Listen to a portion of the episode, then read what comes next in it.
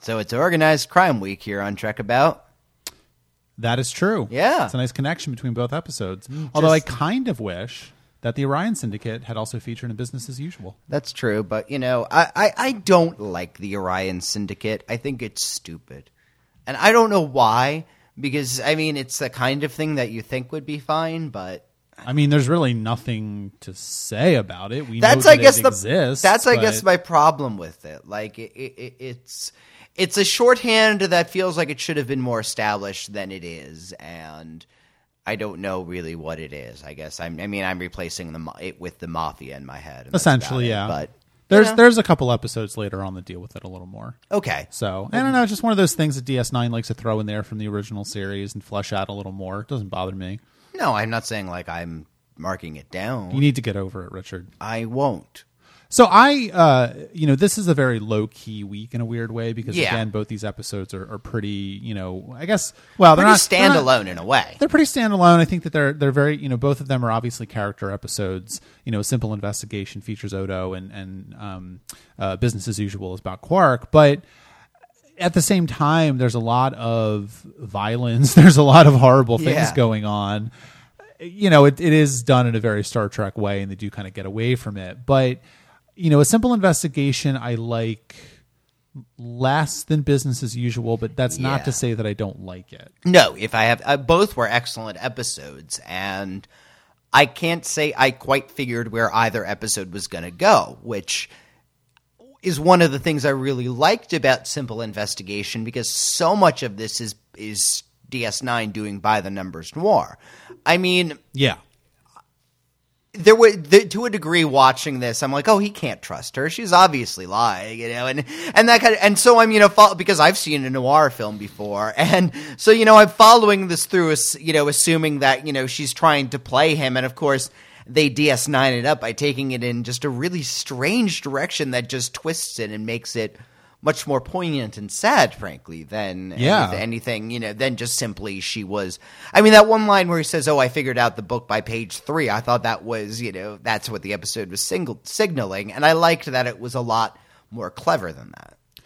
Yeah, because the thing about well, I mean, there's a couple things about a simple investigation. I think that the the first thing is that you know this is an episode that I don't think really could have been done much earlier in the mm. show's run. It really does depend on a lot of the character work that they've done in establishing Odo and sort of his wants and desires and his definitely his you know sort of I guess secret desire, maybe not so secret anymore Yeah. now that he's a, a changeling after being a solid for a couple months that he wants some sort of romantic relationship and everybody of course is you know one of the things i like about the, this episode is that you know deep space nine definitely is not a family atmosphere as much as tng is No. but it's almost uh, a, more realistic take on it because they kind of they, they have spats and they don't really like each other sometimes but at the end of the day they all sort of want odo to be happy and they want they want everybody else to be happy as well How I mean, everybody, everyone's gossiping, you know, but but. I, I don't remember I- which character says that to him, but we're only gossiping because you know we want you to be happy, and it's true. Yeah, well, I don't think they say it to him. Well, Kira Kira says that they want. I think Kira that you're talking about that that scene in the cargo bay where Kira says something to Odo about we just want you to be happy. Yeah. and then of course, I think you're starting to see maybe why I love Avery Brooks because his line readings in both these episodes are fantastic. You know, when they're gossiping in in uh, in ops and and you know says, "Oh, Odo spent the the night with a woman." And he says, "That's nice," you know. And it's just like this, you know, isn't it? Like I just love his line reading so much. But that's that's a side issue. But yeah, and I think that you know, it is a nice it is a nice character episode for Odo. It's a very quiet episode. Yeah. There's not really much going on and there's not really a B plot. There's this sort of perfunctory throwaway line about, you know, a couple scenes where Bashir is in another one of his uh, uh, secret agent programs, but it really Yeah. doesn't have anything to do with anything. And for a few minutes, I thought this, you know, when they're introducing this at the beginning, I thought, okay, it's going to be a holodeck episode, but you know, they, they they more just got a couple of you know comedic beats out of that, which were very funny. I mean, I I like the whole O'Brien wanting to be the good guy, but then he's the bad guy. Well, and the thing is too, you know that that I mean, you mentioned this as a is a noir story, and of course it is, and what I what I like about the take on it here is that it makes sense for Odo to be the central character in this sort of noir story Oh, yeah. because you know he is someone who keeps to himself, is very alone, is very lonely. Well, I mean, he- doesn't have, doesn't have a lot of like real connections with other people. And he has also been in this kind of plot before. Sure. Uh, in and I forget the episode, but where it's back on Terok Nor and talking about Kira's. Uh, you know, though that was certainly uh, a, a noir plot. Yeah, absolutely. But of course, in that episode, you know, that was a much earlier version of Odo, and you know, sort of he wasn't as self aware as he is now. He wasn't. I mean, he's really drawn to Yeah. Arissa, and he doesn't really know why. Yeah. and she's drawn to him, but it is that kind of story where. You know that they're not going to end up happy, partially because this is a take on noir, and also Yeah. partially because this is Deep Space Nine. But and yeah, I, I- guess what I really like, and at the same time, given that you know, for example, we have Kasidy Yates, which assumedly is still happening on the background. It, it's not impossible that we could, or or or uh, Shakaar. It's not impossible that Odo could have been given a girlfriend at the end of this episode. We, I, I, I didn't necessarily believe that was where it was going to go.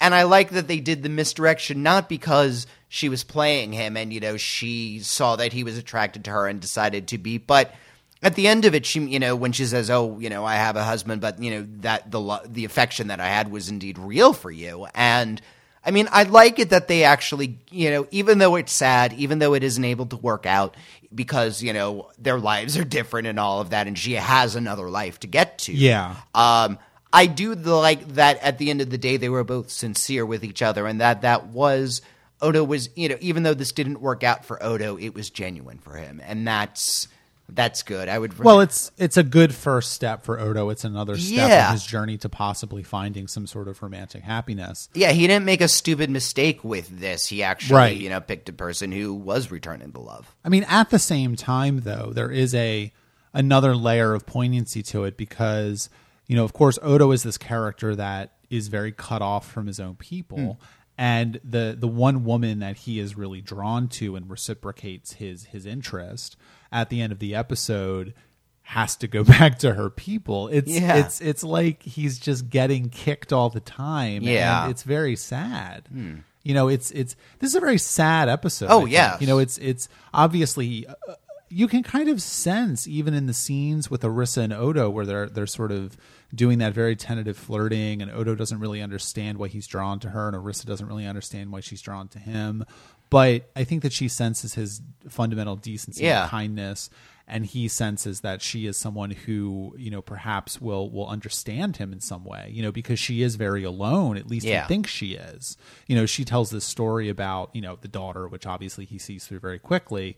But then as the truth comes out and she's this this woman who has been working for this guy in the Orion Syndicate and she's trying to get away from it, you know, I think he's drawn to her partially because she is alone in the same way that he is. Yeah, I, I, he he does start off feeling, you know, just very compassionate about something. You know, this is there is a degree where Odo will go against justice. You know, go up against a lot a lot for justice, and I think he does seem to have a problem with the Orion Syndicate. Like when when he Well, I think it well, offends his Yeah, well, I mean, when he's talking about when in the episode with uh, in in the Ascent, when he finds out that you know Quark is dealing with the Orion Syndicate, he immediately says, "I would have put you under the highest security."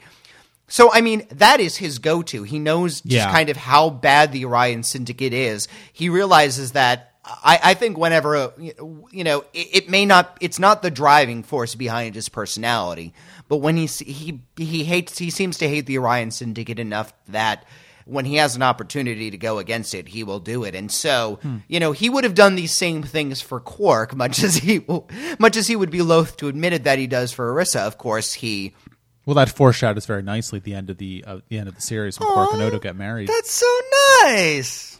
No, you know, I, I I hadn't really thought about that read on his his kind of attitude toward the Orion Syndicate before. Yeah, I and I mean, obviously, there is more going on here. He is an you know, attracted to her. He is, Yeah. does find her mysterious and all that, you know, and all, all, all of that, you know, again, heightens it. But you know, the, the, they are not. They are two very complementary motivations, I guess. Well, I always had kind of a, a different understanding of, of, especially that scene in the Ascent where he says, "Oh, I would have put you under the highest guard if I knew you were involved Yeah. in the Orion Syndicate." And I think, I think he's not he's not necessarily scared of the Orion Syndicate, but I think that they're very big and he understands that they're a real threat. Yeah, and I, don't wouldn't think say he, scared. You I don't know, think exactly. that he. I don't think that he hates the Orion Syndicate. I mean, I think he's Odo. Odo to me is a Well- character who. I- don't get the sense that he's really capable of like strong hate. no, and that's And I think that the Orion Syndicate, you know, and of course, like you started this episode out with, we don't have a ton of information about them. yeah. But I, the one thing that we can say about Odo is that he does have a very strong moral compass and a very Yeah. strong sense of, of, of justice. I mean, he has the right. He has the attitude that somebody who is very much a lawman would have about organized crime. So Sure. it, it, it's it's not you know. Uh, it's not surprising that he feels this way about that. You know, he recognizes that they are a big threat, and but that it's important to go against them. And you know, he sees. You know, frankly, for him, this is the reason why the Orion Syndicate is so bad because he sees somebody who is relatively innocent who's just caught up, made a few bad decisions, and wants to get out, and they're not letting her. Well, and it also, I think it also speaks to Odo's, you know, fundamental sense of, of being a good judge of character because, you know, Arissa in the first part of this episode, I mean, she's lying to Odo and she's running around. Yeah. She's, she's, you know, breaking into computers and breaking into the assay office and doing all kinds of things that, you know, Odo necessarily would, would throw someone in, in, uh, in, in jail for and and he doesn't do that and I think because he realizes that there's more going on here Yeah. than, than she's saying to him and it wouldn't really be fair to her which I think is an interesting way for that to go Yeah. Odo is I mean, Odo does believe in the law, but for him the law is about order, it's about protecting people, it's about, you know, making sure you know, he believes in the law as an instrument of justice. And uh certainly he you know Arissa is not doing anything to endanger anybody on the station. She's not stealing anything beyond except for herself Yeah, exactly. She's not stealing anything that belongs to somebody else. She's not trying to get a weapon or anything like that. Everything is going to be pretty contained. So, Well, yeah, I think that. Well, that's a good point because I think there's a lot of different layers there. I mean, Odo is drawn to her because she's beautiful and mysterious, and she she's kind of a kindred spirit. Obviously, you know, she she is drawn to him as well. I think she he he's also drawn to her because he wants to to help her, protect her in some way. He realizes that she's in in trouble, mm-hmm. and also I think that once he finds out that the Orion Syndicate is involved you know, one of the things that I think we can say from this episode is that, or or you know, kind of infer, is that one of the reasons Odo may be uh, working against or looking for opportunities to undermine or, or get the Orion Syndicate is because they apparently are operating on Deep Space Nine with impunity. I mean, you've got the two assassins there that obviously work for the Orion Syndicate that you know no one finds out about. And they've got this sort of like you know it is again it's a very noir story. It's kind of cutting to uh, of the villain and kind of you know hanging out and stuff. But it is a very sort of like Odo thing to realize that yeah, the Orion Syndicate is probably using Deep Space Nine for some of its operations. He may Yeah. not really know what's going on with them all the time. I mean, Quark was working for them and he didn't even know. So, in a sense, they might be sort of his match, and he's looking for ways to undermine them as hmm. much as he can. yeah, I can see that. And then I think too that that also you know colors the end of the episode when it's revealed that Arissa is this you know Idanian secret agent that was under deep cover, and you know the, the, the guy that comes to get her you know says, oh look, she's going to be able to to testify against the Orion Syndicate, and we're really going to be able to get this guy Yeah. Draim and break up the organization or, or do it a, do it a blow, you know. And I think that you know there it seems to me that Odo is having some some competing emotions there because of course he's very sad that uh, Arissa is, Yeah. is no longer able to to reciprocate his affections but but I think he's also in a way pleased that Yeah, I mean, he knows that you know they they they have to. Both of her reasons, you know, she was doing this in undercover to get the Orion Syndicate, and she's going back to her life. I mean, he understands. He understands that completely. He in no way feels that he was done wrong or anything. Again, I, I think he ends this episode. It's sad. It's unfortunate. It's not, you know, it's not happy. But at the end, same time, nothing was wrong in a way. yeah I think so The- I- you know, this was the there was no ideal ending, but this did the this was the ending that did the most good. And also, this is the ending that that sort of reaffirms the status quo of Odo's life. Yeah, that's true. But in a way that also, I mean, there is an idea. Uh, there is a degree to which you know. I mean, Odo loses his virginity in the episode in this episode. Well, his humanoid virginity. Well, yeah, that that that is true, and you know we'll get to that in a second. But you know he he has managed to. That's what Odo said to Arissa. Yeah, no. Uh, I I think it's very interesting that he explicitly considers the Great Link to be sexual, and I think that's Well, I think a- that. Well, I, I think- certainly the metaphor was there, and I think it's not. I think it's interesting that they're making it text in the way that you know. Well, I you, mean- you said DS9 was a little more adult about that. TNG, that scene would have been extraordinarily awkward. You Yeah. know, think about any time. You know, the the closest they do is Data talking about how he's fully functional down there or whatever, and and yeah, you Eric just rolled his eyes. So like, you know, it, it's a very cringeworthy scene. There is nothing cringeworthy about Odo saying, you know, I was involved in this thing called the Great Lake Link. It was very sexual to me, and then you know, Well, at- I, I, want to make clear though that that he doesn't say that the entirety of the Great Link was No. a sexual experience. He says that he had an experience in the Great Link that could be construed as sexual. So it's That's a little fair. it's a little different. I don't think that the, the entire Great Link experience was some sort of you know uh, uh, uh, you know ten day long orgasm. No, no, no. And I, and, but, but at the same time, that's you know, an orgasm and sexual and a sexual experience are not are not necessarily the same thing. I think for Odo, that was a moment of intense and deep connection with another person, which you know, certainly that is you know that that that is a way to describe a, a sexual experience that that describes the sex that he had with Arissa in a lot of ways. It was a a, a connection between the two people. Do do straight people have a romantic and intense emotional connection like gay people do when they have sex? Uh, oddly enough, I believe they do. Huh. Although it's usually not as pure or as fun. Right, that makes sense. I I think that you're right, but I you know I, I don't want to go too far afield on this because I don't think it's that important. No. But you know it, they do explicitly make it clear that it is just one moment that Odo's in the Great Link. It is not the entirety of the Great Link experience. So Either way, I, I mean, I don't know if that distinction necessarily. well, because I mean I think it does matter because of course if the entire Great Link is some sort of you know orgy all the time, that that colors it in a very different way. I, I don't think it's like that. There, there's, there's, you're, there's- you're, I, I feel like you're talking about, you know, because the Great Link is in group sex. No, I don't. I don't think of it in that way. But it's just, you know, I, I, I think of it. Think of it in sex and the two becoming one kind of a sense. That is literally what uh, the Great Link is. I mean, for for two humanoids, you know, sexual intercourse is a way of attaining that connection between people of uh y- y- a- a- again a deep romantic of, of two people being extraordinarily close the Well, changelings also- happen to be able to get that closeness a little further even on the mind level i mean you could even talk about for example a mind meld as a sexual kind of experience Eh, I don't know. I mean, I think that that's a little too broad for me. But I think that that you know, again, you know, maybe to wrap that that part of it up is that uh, that's Odo's interpretation of Yes, what of happened course. as well. You know, Eh. that is maybe not the other changeling's interpretation. well to be happened. fair the founders probably don't have a conception of sex because they don't have a conception of bodies in the same way that is true. Yeah, I think that that is a, an idea that Odo is is getting from his his experiences with with you know other sentient beings. yeah But you know, I do like that scene with Arissa and him in bed. I think is is is kind of.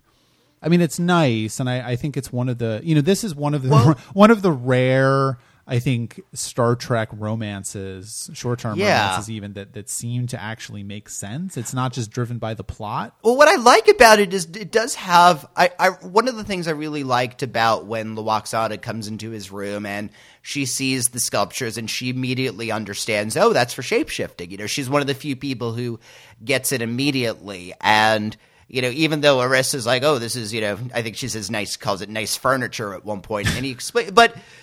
What I like about that is he's It's just like what kind of furniture is that? Who would ever sit on that or sleep on it anyway? Um, what I like is that you know Arissa does doesn't have any understanding of what Odo is. What Oh, she doesn't even know that he's a changeling at first. exactly. But I like how he explains all of this, and she just very lovingly and openly, you know, accepts and understands all of that. Yeah. Like she doesn't seem to find any of that weird. I mean, she is she's about to have a romantic relationship to this with this person. So obviously, you know, he's giving her, you know, kind of the basics she needs to know, but she's okay with all of this and Odo is a person who at times has been very ashamed of who he is or very confused about who he is and worried that, you know, in the early seasons he never shapeshifted in front of anybody else because he was he was ashamed about it. You know, he wouldn't really talk about it. And that he is able to talk about this to Arissa and that she does not do what he feared, but that she, you know, accepts it as and loves him.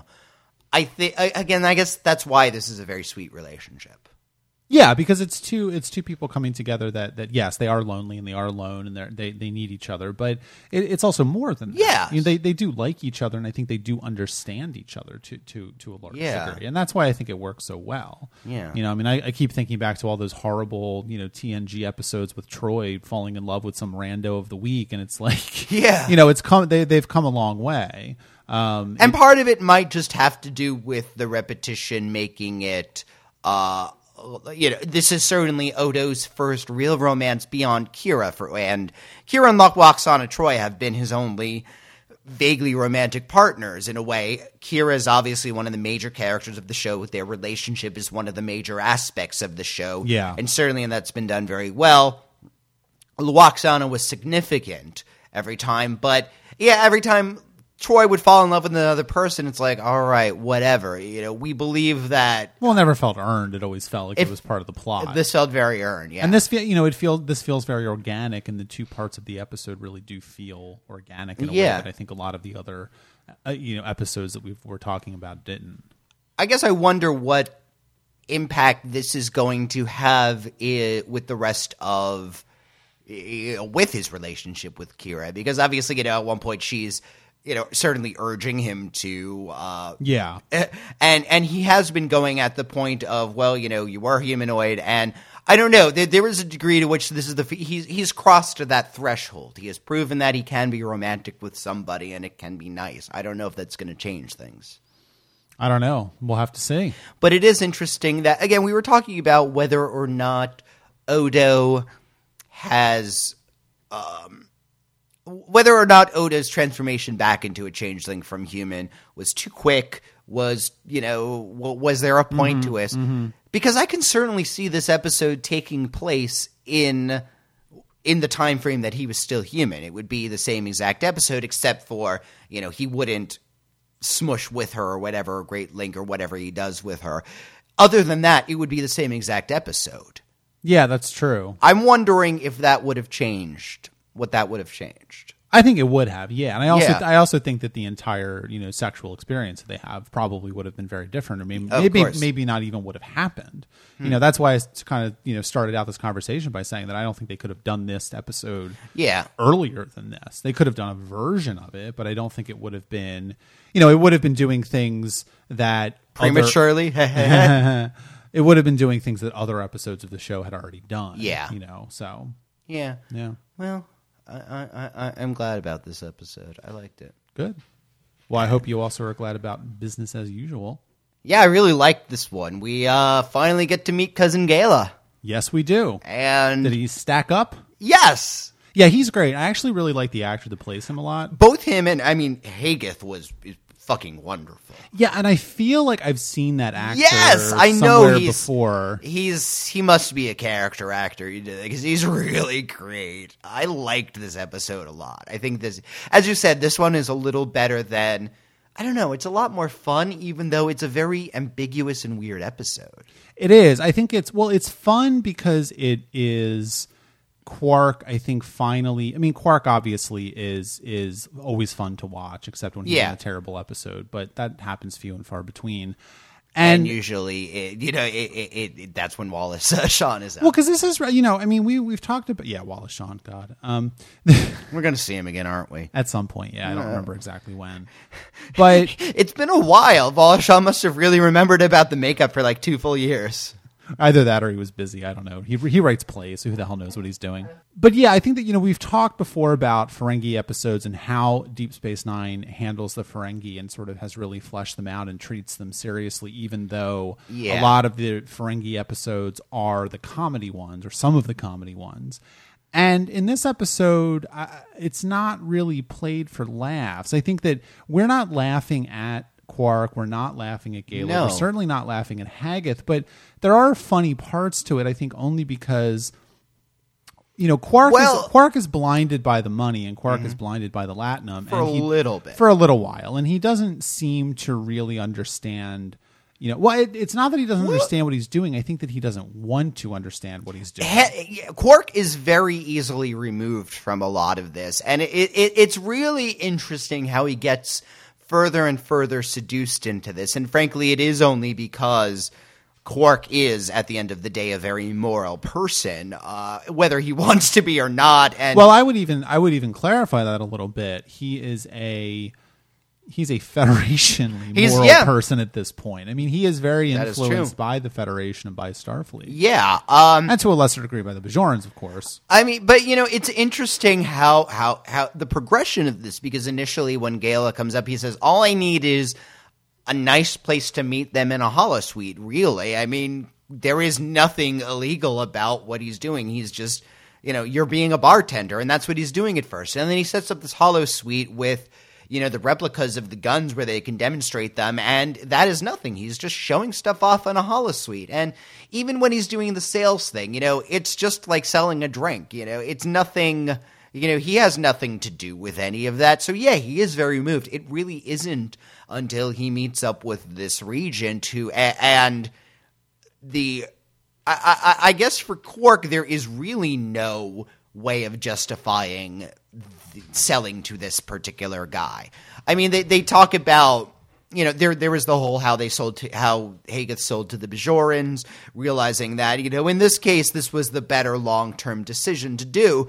I mean, and and certainly uh, Quark can even agree that it was the morally correct thing to do to give weapons to the Bajorans in this particular case. Sure. Uh, he just there this giving them bioweapons to kill 28 million people just because the region is pissed at somebody is not not there is no way that Quark can justify this. There's no amount of latinum. Well, and I think that what it really comes down to is, you know, uh, uh, Quark is being seduced by Hagath, and Yeah. I use that word very deliberately, Yes. because Hagath is is a a master manipulator and a master seducer. I mean, their tones do have a very, you know, Hagath does have a very creepily sexual vibe in a lot of his scenes. Yeah, he says Quark at one point he loves him. I mean, that's Yes! something that I don't think that Quark would ever say to anybody.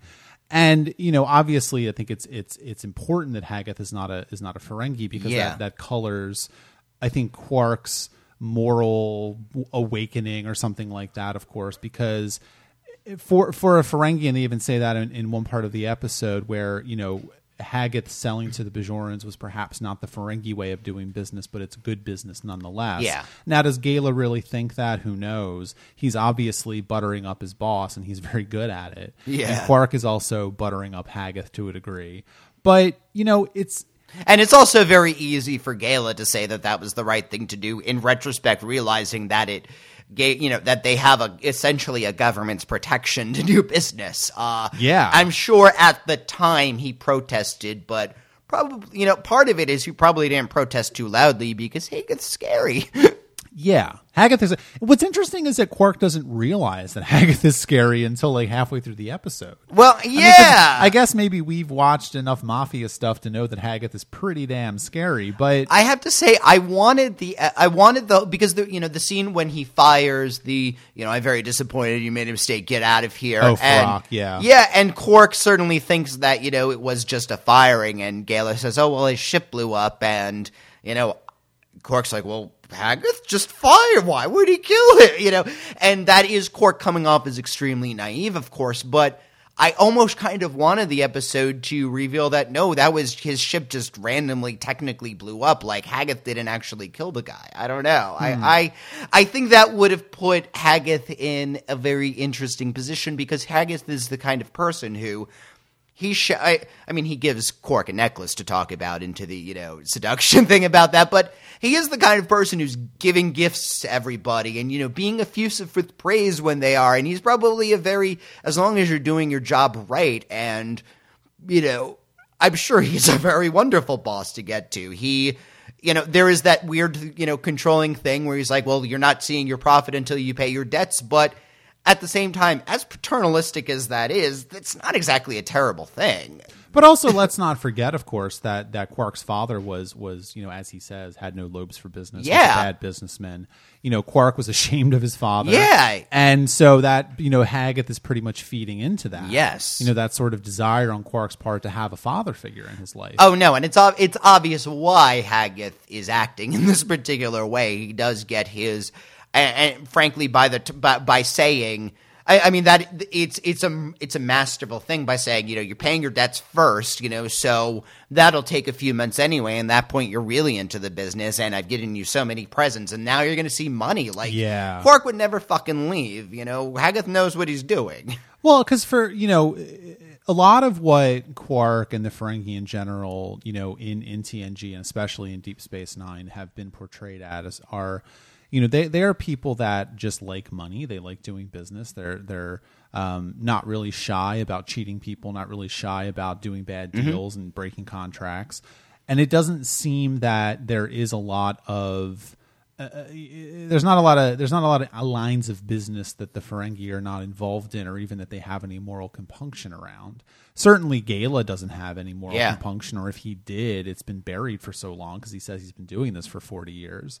And so, Yeah. you know, Quark, I think Quark is an interesting character in this episode. Does make him even more complex because Quark's journey throughout this, you know, five and a half years of Deep Space Nine so far has been a character that is realizing that he doesn't really fit into Ferengi society. You know, there's a reason why he has been on Deep Space Yeah. Nine all these years. There's a reason why he went there in the first place.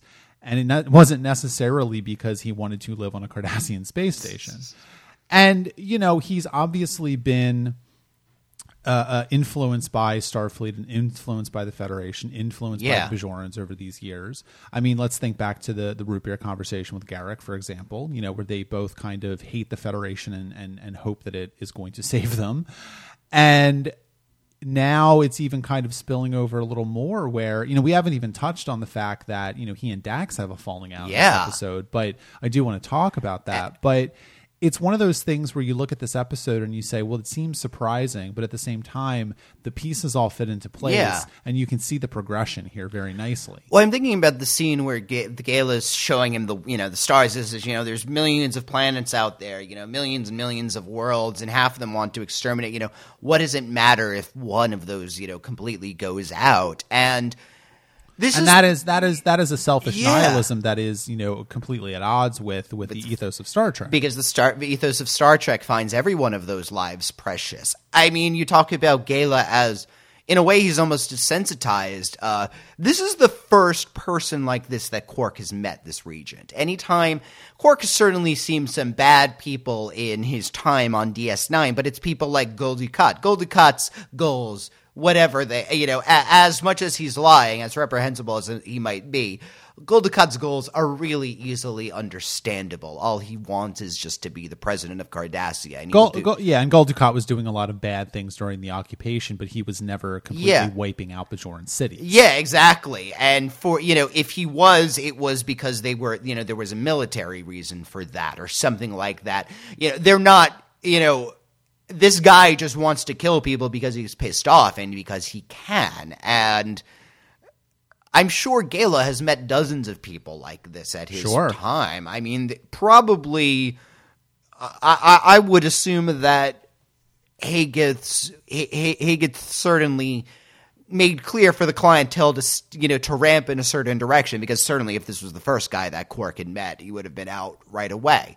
Maybe Hagath's Hagath's Hagath, whatever. Maybe Hagath. maybe Hagath's one mis- Haggis.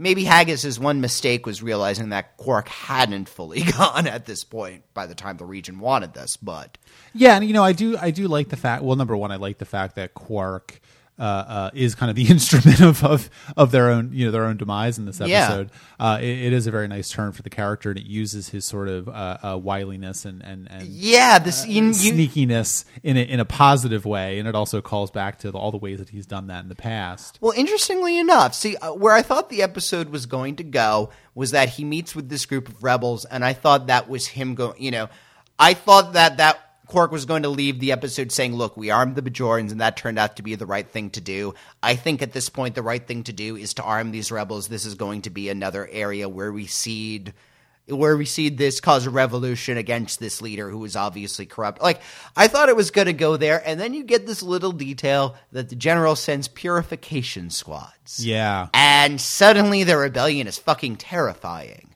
Like this is all this. I, I, I and he and he dismisses her. I mean, he says she's as crazy as the regent. She wants to kill all these people too. yeah. It's it's which I think is is true at Yeah. that point. I'm, I, again, we're not dealing with and that's necessary for the episode, of course, because it's not really the thing. Is like Quark's moral moral uh, uh, uh, uh, growth in this episode would not be nearly as, I guess, complete. complete if if one of the sides would have been like, well, maybe it's okay to sell weapons to them because they want to be like free and it's okay. You know, like there is a degree to which Yeah. ha- you know you could. Well, the one criticism I think you could make of this episode is that uh, the the way in which Quark kind of becomes this this new person or kind of reveals that he has these moral complexities is perhaps a little cartoonish, but at the same time you need these people to be reprehensible. Yeah. And it's not as though Deep Space Nine or even TNG for that matter.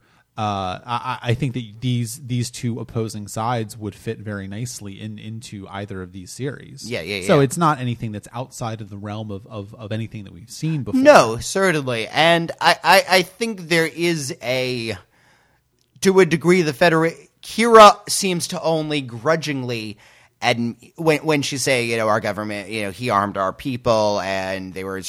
Kira seems to be very grudgingly saying that all of the Federation people eh, openly seem to think it's bullshit. Certainly, Sisko. th- Is very pissed at the Bajorans for feeling this way, and Yeah, and again, I mean, like I said, you know, we were talking about a simple investigation. Yes. but Avery Brooks in that scene. Oh, yeah. fantastic. Yeah, I mean he he he he's had a very small presence in both these episodes, interestingly enough, but certainly did really well with the little scenes he had. Yeah. yeah. Uh, Well, I think that I mean, let's talk about Dax and Quark then, because Yeah. that is the one part of the episode that I think is probably the most grounded in a, a relationship that we have come to Yeah. appreciate. I think. well, I, I think it's interesting because at the end, uh, Dax is in a way the person who understands and accepts the Ferengi the most. She is the one who is. She's one of the few main cast members who openly considers Quark to be a friend. There's that bit when she says. Well, the Ferengi, yeah, they're crude, they're sexist, they're terrible people, but once you accept that, They're a a lot lot of of fun. Yeah. And she, you know, And that's exactly a Dax sort of attitude as well. Definitely. Dax is the kind of person who will give a Ferengi the most slack. And I think he goes to her because she is the person who will understand, even if she doesn't agree with his what he's doing. She gets all right, it's a Ferengi. And the fact that she in no way can countenance what he does, I think is making it clear that, oh no, I have stepped over a line. Yeah, that's true. I think that's a good point because Dax is the one character in the main cast that understands the Ferengi, likes the Ferengi, is able to get past some of their let's call them Yeah. quirks or, or or foibles. Um, and, and- and- but once she is really upset with him and really just is like, I can't do this anymore. I can't be your friend. This has gone too far Yeah. for me. You know, that is another moment where Quark is like, oh, okay, I really have crossed the line here. I think you're right. Yeah, I mean, he's he comes to her at a point where it's very clear that like I'm in a life or death situation, and this might even be the last time you see me, and she's cut him out at that point. And everyone's cut him out. I Yeah. mean, they make that that that line, little throwaway line in the episode where you know he hasn't had any Starfleet customers. Yes, you know, I mean, who knows what Sisko told them, but but the entirety of Starfleet as a whole seems to have, yeah, has has kind of gone away. I think so, yeah. And I think the other thing too is that you know the relationship between you know we haven't really talked about the relationship between Gaila and Quark, but you know Gaila is obviously supposed to be a bit older than Quark because he's been in business for forty years. I mean, who knows how long the Ferengi live? It Yeah. seems like they um, you know, go with every other alien species that aren't humans and live for 200 years. but it is it is a very interesting relationship because you know like you said we finally meet him in this episode even though we've heard about him before. All we've heard really is that uncle Gaila tried to kill him kill quark once. Uncle Gaila has a moon. Quark wants a moon like Gaila Yeah. there's this whole thing about having a moon which is kind of funny. And it's I, I feel like there is a cottage industry on Ferenginar that's building like tiny moons for people, and like you know maybe you can fit like you know it's the size of a small island. I mean, probably on Ferenginar is just lousy with these things floating around. it's a Ferengi version of a tiny house yeah. Aw. But their relationship, I think, is really um, what I like about this episode, particularly in the performances, is that they have a very lived-in relationship. Yeah. Even though this is the first time we've ever seen Gaila, and there is, I mean, I love how I don't know what the actor's name is who plays Gaila, but he plays a Ferengi in exactly uh, he plays it in a very different way than we're used to seeing, but it is still recognizable Oh, as yes. a Ferengi. You know, he's not kind of sniveling and you know walking around and talking about making profit all the time He's actually making profit. he's a he, he's actually making profit and he is Well, a, we- he we- is a cool customer. that was the thing. We have always been told that Gaila was a very successful Ferengi, and I guess that's true. I guess we haven't really seen Well- well- successful Ferengi before, except Well- for maybe the the the Grand Nagus and what's his name? The the Brunt. the Brunt. What what is his title? Uh, well, he, FCA doesn't really Yeah, a title. uh, Liquid, Liquidator Brunt. I think, Liquidator yeah. Brunt, yeah, uh, who is a, who is a successful Ferengi, and I, I, I Well, that was a character that I had really liked because he was able to be a good villainous Ferengi. Gaila is not a villain in this episode. No. He- well, he's not an antagonist in I'm, this. I feel sorry for Gaila in this episode. I mean, I never thought I would say I feel sorry for a Ferengi, but I do feel sorry for him. You know, he is obviously a, a person, a man, a Ferengi Hmm. who put aside moral compunction to do this horrible thing for 40 years, wants to get out of the business, wants to retire. I mean, what Ferengi wants to retire? Yeah. Ferengi want to keep working until they're dead. I mean, that's not a, an incidental point, I think. See, interestingly enough, I thought there was a point where this episode was setting it off for Gaila to be doing a long term plan to screw Quark over. At you know, maybe he was setting him up to be a patsy. And the part when he's saying, you know, I'm going to want to step down, and maybe you could pick up some of my work for that. That that put up a couple red flags. Like, why is he suddenly being nice, you know, Sure, to Quark? sure. But then there is that that scene does have a poignant scene when you realize that he actually is proud of his cousin and he is actually does feel that Quark can fill in his shoes in a couple of years. Yeah, yeah, and I think it also speaks to the fact that that Gaila, you know, we again we don't know that much about the relationship or why Gaila tried to kill Quark or anything like that, but it almost is a very sort of you know if I mean who I don't know what side of the family Gaila is supposed to be whose brother, but let's say he's Yeah. he's Quark's father's brother. You know, he probably looks at Quark in a very different way. He almost probably feels sorry for Quark because he had to deal with having a father Yeah. who was really bad at business and therefore bad at being a Ferengi. Yeah, and he he he sees Quark kind of is growing up in this episode in a way, which is when when while we see this as Quark making some major moral errors. But again, at the same time, isn't it uh, really sort of gross that Gaila wants to get out of the business? I think Gaila is is tired of it. Gaila is starting to Yeah. realize that you know his his stuffing down of his moral you know difficulties with the business is, is getting to him. I mean, this is stuff that I'm reading. I was going to say it could because it could be just as easily as Gaila just wants to work part time or take the big gigs and or, I- or or go to a lesser position or maybe even frankly get promoted into a lesser position. If He you know says I he wants to retire. He explicitly says he wants to retire. That implies to me that he doesn't want to work anymore. And that, that's fair. And that implies to me because everything that we know about Ferengi is that they die working, is that he has problems with what he's doing Hmm. and wants to get out of it. And so I mean, this is all my interpretation of what's going on, of course. But and then again, you know, if if that is you know, extrapolate that out for a second and sort of you know accept that as as as given. What what does that say about the type of person Gaila is that he is drawing Quark into this? I mean, he is essentially tar- trying to turn Quark into the same shell of a person that he has become. It's interesting that you take that as a darker version of the character. I next time I watch the episode, I will take that into consideration because for me, I took it at I did take that line at face value as just he's been doing this for 40 years. He wants to step down, maybe do, you know, find other ways of making profit to be, you know, just simply out of I've been doing this job for 40 years kind of a thing. And suddenly here's Quark, and Quark actually does have a head for this. And, you know, it might be nice to do put in a little bit less work for a little while. Yeah, yeah. And, I mean, both could be true, frankly. uh, and again, certainly there is an element of again simple investigation made it clear that when you leave an Orion Syndicate crime lord, it's it's difficult and.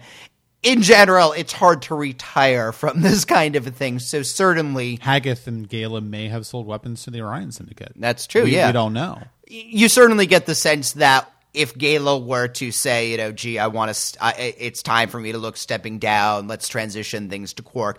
Hagath will be okay with that. Yeah, because you know certainly he's doing it openly. Hagath, Hagath seems to be most upset about getting screwed over rather than anything. But Well, yeah, and also I think that that finally, you know, I think that that gives a different um, uh, uh, a different flavor to Gaila coming to Quark for this because of Yeah. course Hagath is someone who's very loyal. He says he treats his employees as family, and he feels And I don't betrayed. And so disbelieve that. I don't disbelieve that, but I think that Gaila might think that Hagath feels betrayed or, or insulted by the fact that Gaila doesn't want to do this anymore. Yeah. So he's bringing in a family member. He's bringing in someone who has explicit blood ties to himself to, to sort of, you know, slowly extricate himself from this yeah, job. I, I, he he is certainly doing things very carefully, and Gaila ver- is very Gaila is under no illusions. Hagath is very open to him, probably about everything. He he seems to be Hagath's right hand, so yeah, he knows everything that's going on. Yeah. I think this. I, I think Gaila is stepping very carefully because certainly. Hagath could very easily get under the wrong impression he's leaving to eventually take over or Sure, whatever. sure. When I mean, know- Hagath seems a little paranoid, Oh yes, which, which, probably have to be, frankly. he's a weapons dealer. Of course, he's paranoid. Um, yeah. Well, I guess the other thing to talk about Oh. is this Baby subplot. subplot with Yoshi and O'Brien. Okay, I will say two things about this. Number one is the baby they have playing Yoshi is goddamn adorable, and I don't say this often about babies, yeah, or at all. He's cute. Um, and number two, I mean, the plot itself wasn't was whatever. It's just a nice little romp. What I loved about the episode is the very ending when Worf comes in and he says something like He says, he finally acknowledges that he had a kid. I know. I'm glad you said that because that's exactly where I wanted to go with that. I was like, hey, I, my note actually says, hey, Worf remembers he has a son because it doesn't seem like he does most of the time. what I guess I what cracked me that, up about that episode about that scene is that Worf is looking at Yoshi and he says, "Oh, gee, I didn't see my son as a child. You know, you're As a baby, As yeah. a baby, you're very lucky that you're able to have this moment with him." And he seems very envious that O'Brien, you know, is able to have this opportunity that he missed out. And you do get a sense that he actually does regret missing out on Alexander's life as a baby. Alexander still exists. He's missing out in his life right now. Maybe, you know, pay attention to your kid now so that in five years you don't say, oh, gee, Alexander was a teenager, and I miss that. Alexander was 20 years old. Now the cat's in the cradle and the silver spoon. I mean, it's like, fuck you, Worf. You don't get to feel sad about this. I kind of wish, and this is terrible, but they'd killed off Alexander between series. Well, we don't know where Alexander is. No. we have not heard anything about him. We don't. All all we know, I think, is that he's back with. He's Worf's back with his again. parents. I mean, But is something actually going to happen with Alexander then, is what you're implying? Because I know he grows up to be a big pussy and not even be able to uh, convince his own self to, you know, be a Klingon. yeah, from that one episode, which I don't remember the name of, from the seventh season, which was very bizarre. Uh, Uh, yeah, I think I agree with all of that, and I don't really have anything else to add to it. I think Worf is a shitty parent. We've established that many times on this podcast. but again, the, the, uh, uh, yeah, I- it, it's certainly a thing we come to. But again, the, the show seems to feel like there's Worf simply saying that is enough when it's not goddamn enough. Again, you're still missing out on your son's childhood. You could still be there for some of it. yeah, he could be. He's not. Yeah.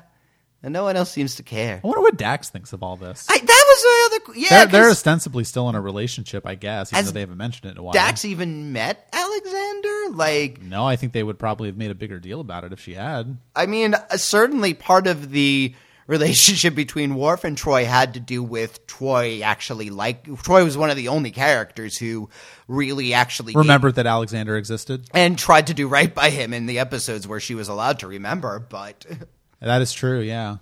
Well, maybe we'll have an episode where Dax meets Alexander. oh boy. We'll find out. Is this really going to happen? Uh, maybe.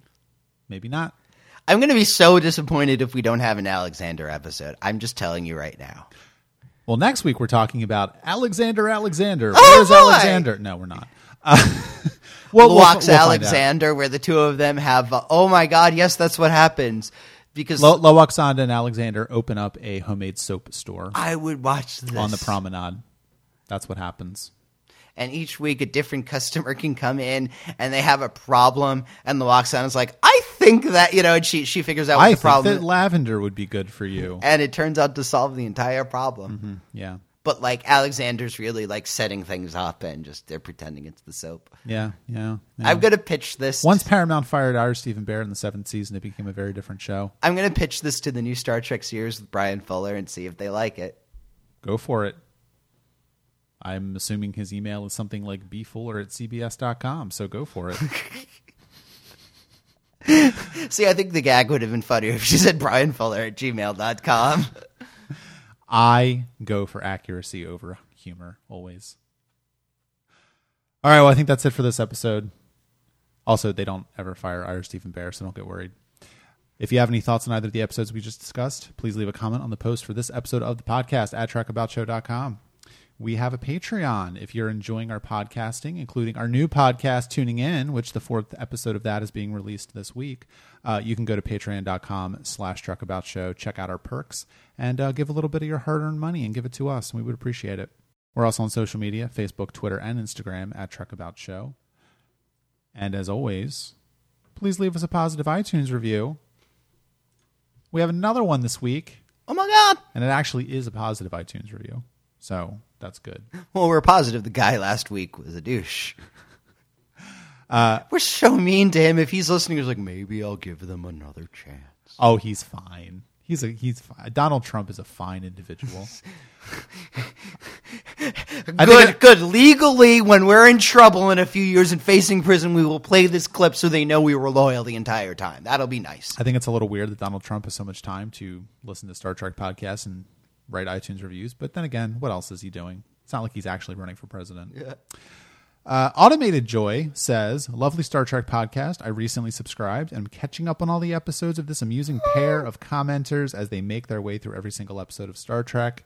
That is an accurate summation of Trek About. And also, thank you for those kind words, Automated Joy. And we hope that you are enjoying. This automatically. So be as cool as Automated Joy and leave us a positive iTunes review. And also, like we said just a couple minutes ago, season episode four of Tuning In, our new podcast, which is starting off by talking about Firefly. Uh, this week we're doing uh, episode four, which is being released in just two days, about Shindig. I think which is which is an episode we both liked. No, you didn't like that one. Oh, okay. Just Wow. like, this is the stupidest episode. I hate I? Firefly. If you want to listen to Eric talk about how Firefly is the worst show, get ready to be angry at us. Yeah, that's why we're doing it. and also, uh, if you uh, are a patron or would like to become a patron, we released a patron special just this past week on Star Trek 25th Anniversary, the adventure game from a few years ago. And I know that some people out Like there, 13 years ago. whatever it is, some people out there on the Twitter have said that we should do this, so we did it. So if you are not a patron and said that you would like We to did hear that, it! you should you should go be a patron and then download that episode and enjoy it and give us feedback and tell us what else we should do. That's it. It's all the housekeeping. Except Oh. next week. Oh. Yeah, no, Alexander Alexander. where's Alexander? Uh, no, we're going to be talking about the episodes Ties of Blood and Water and Ferengi Love Songs. That first one sounds like a Klingon episode. It's not. Oh.